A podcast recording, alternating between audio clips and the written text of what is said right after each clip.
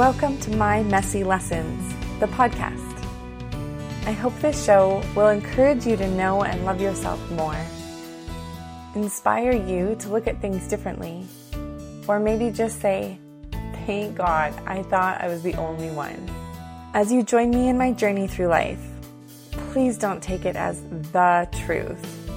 I might disagree with myself 10 episodes from now, so use my discoveries simply to spark your own, to learn, think, and grow in whatever direction that takes you.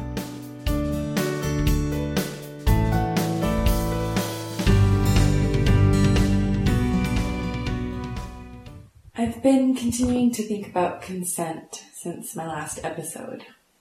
There are three main points I would like to make today. After my last podcast, something I was trying to say, which I don't think I got across very well, was that determining what consent means is very important. But there's also the issue of do we know that consent is an option? Do we know that we can say yes or no? Or is it just an assumption we have due to our beliefs or our culture or the way we were raised that the answer to this is yes and the answer to this is no and that's the end of the story? For example, I didn't really know it was an option in a way for me to say no to a lot of things sexually with guys. I thought it was my responsibility to make them satisfied or happy. If I had said no, I thought it would make me a bad person.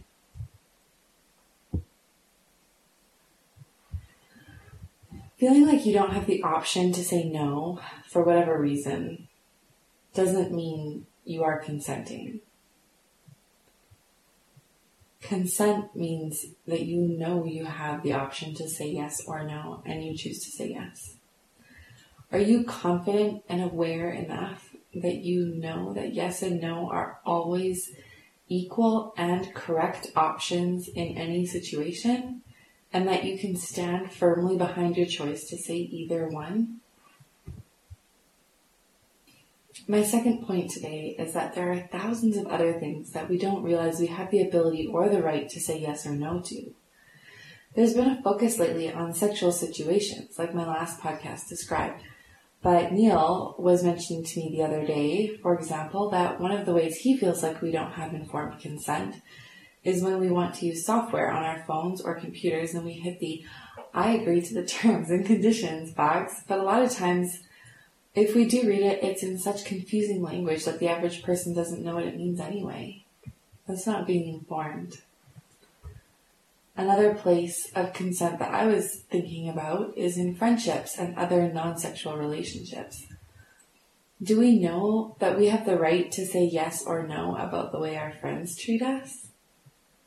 If we allow our friends to mistreat us, maybe we have simply never experienced anything better and so we just think this is the way things are Maybe we think it's our job to make our friends happy no matter the cost to ourselves.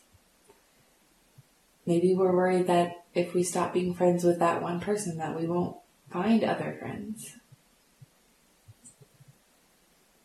what about with your parents or your children? Do you know that you have the right to set boundaries with them?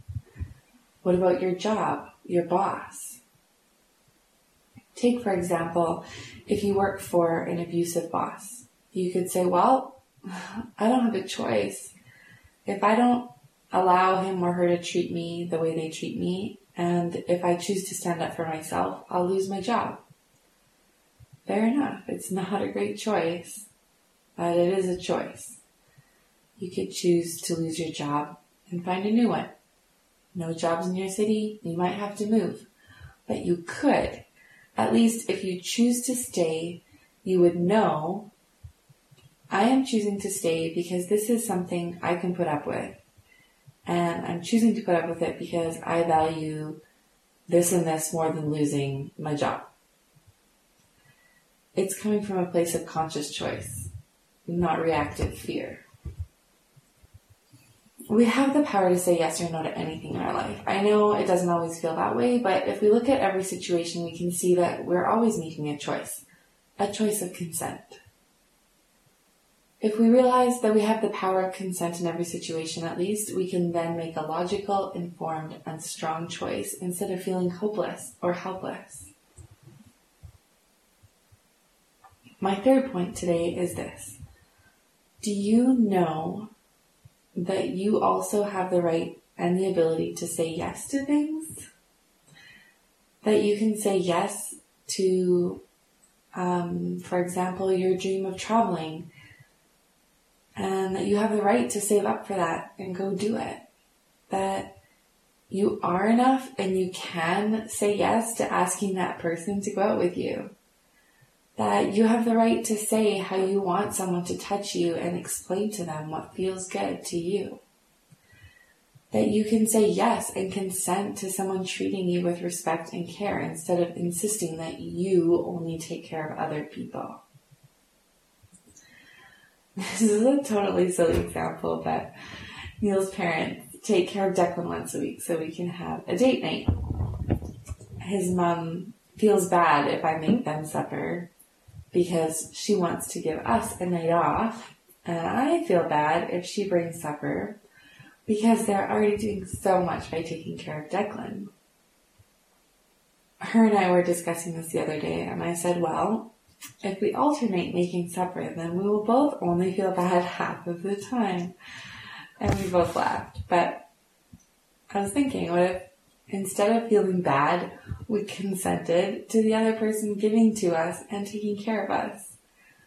That's an aspect of consent that's not often talked about. Allowing someone to love on us, spoil us, compliment us, focus on us. I often used to push people away that wanted to be there for me and help me because I felt like I had to do everything on my own. I still struggle with that, but consenting more often to other people's help has made a big difference for me.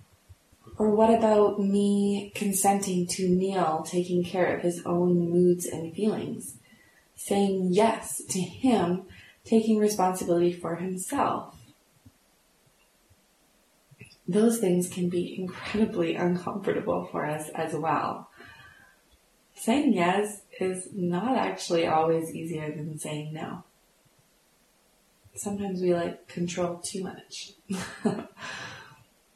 anyway, I will leave you with this.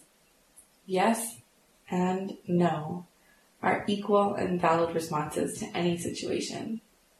It's your choice and you have the right to stand firm in whatever you decide and not accept anybody else's attempt to invalidate your choices or boundaries.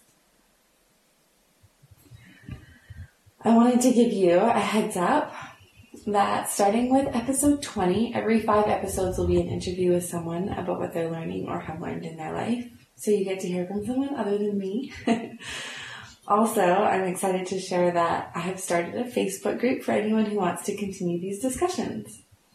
Just search My Messy Lessons, the community, and ask to be added. I would really love to hear from you and what you think about these topics.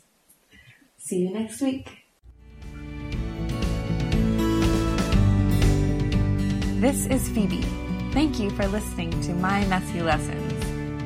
If you have questions, comments, or would like to access the show notes, please visit my website at www.mymessy.com. The intro and closing music is Never Back Down by Flora Brode. See you next week, and remember, we're all messy.